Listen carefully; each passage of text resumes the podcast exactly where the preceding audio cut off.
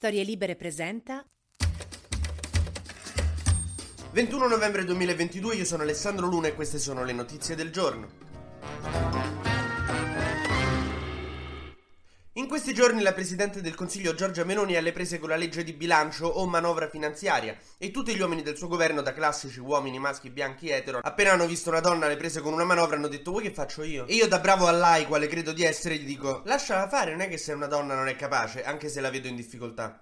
E in effetti Meloni è in enorme difficoltà con questa manovra, ma non per colpa sua, per colpa della congiuntura storica e in parte perché ha promesso troppa roba in campagna elettorale lei e gli alleati suoi. Qual è il problema di Meloni? È che con questa emergenza delle bollette tutti i soldi devono essere messi nel contrastare il caro bollette e non possono essere spesi per robe identitarie, tipo alzare gli stipendi ai poliziotti, il, il bonus presepe, non lo so, quelle robe che fanno a destra per far vedere che so di destra. Tanto che Giorgia Meloni è stata costretta a bocciare la flat tax, a spingere sull'eliminazione del reddito di cittadinanza, che non è che l'ha eliminato, però lo tagliato. Insomma, la questione è che Giorgia Meloni sta senza soldi. Comunque, il governo di Meloni e Salvini io me lo immagino molto come essere sposati con Morgan, con lei che capisce che non avete una lira manco rivoltandovi i calzini e le tasche, e lui che sbrocca e c'ha idee. L'ultima, che è bellissima, secondo me, è voi immaginate che deve essere successa una scena del genere. Giorgia Meloni si rende conto che non hanno i soldi da nessuna parte, che se alla Russia a casa gli casca il busto di Mussolini per terra non avete i soldi per restaurarlo, e Salvini entra in Consiglio dei Ministri e fa Giorgia, allora ti ricordi ieri mi dicevi no che non ci sono i soldi per la manovra, sì che stiamo con le pezze, non sappiamo dove prende i soldi.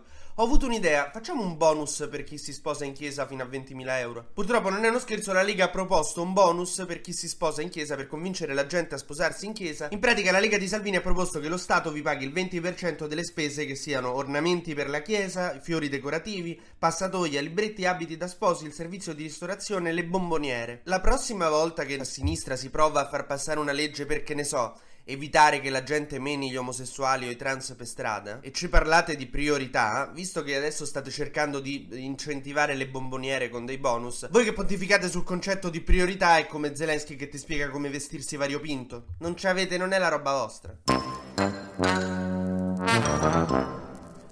Rimanendo sulla politica interna, avrete notato che non sto parlando del caso su Mauro perché? Perché penso che le cose prima vanno capite e poi vanno spiegate, raccontate e commentate. Perché queste robe non sono il totocalcio. Quindi non è che dici, sai, ho messo l'uno su su Mauro, se esce fuori che è colpevole, raga, faccio 30 euro. Cioè, non dovrebbe funzionare che dici, vabbè, secondo me è colpevole, poi vediamo se ci ho preso. Il presidente dell'Emilia Romagna, Stefano Bonaccini, si è candidato ufficialmente alla segreteria del PD, una figura diventata particolarmente popolare a livello nazionale quando alle regionali in Emilia Romagna sconfisse la Lega di Salvini umiliandola, però se per questo allora Giorgia Meloni dovrebbe anche candidarsi alla segreteria del PD. Andrà a sfidare quindi se ci faranno la cortesia di candidarsi ufficialmente anche loro, se non è troppo disturbo, eh. Andrea Orlando, Dario Nardella e Elish Line. Sui primi due in particolare Stefano Bonaccini ha un particolare vantaggio, cioè quello di aver proferito parola negli ultimi tre anni.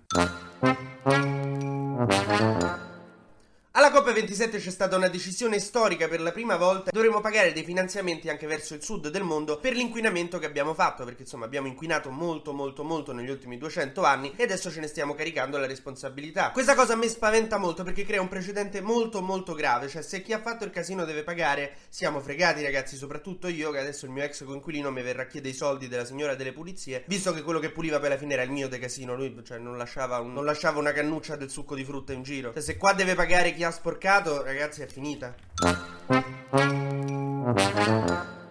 In Ucraina l'Agenzia internazionale per l'energia atomica ha chiesto che si smettano di far esplodere cose intorno a Zaporizhia, la centrale nucleare, perché è pericoloso, ma io chiedo è così che vogliamo crescere i nostri figli con gli sbattispigolo e senza farli correre al parco? Cioè, un po' di spericolatezza, va bene, me li fai crescere chiusi. Mentre chiudiamo con una notizia di altrettanta rilevanza, Suor Cristina ha annunciato a Verissimo che non è più una suora. Ha lasciato i voti e diciamo adesso senza il velo, quindi c'ha i capelli. Fa la cameriera in Spagna e la Lega subito è intervenuta proponendo un bonus di 20.000 euro per tutte le ex concorrenti di The Voice che vogliono ritrovare la fede e prendere i voti. TG Luna torna domani mattina, sempre tra le 12 e le 13, su storielibere.fm.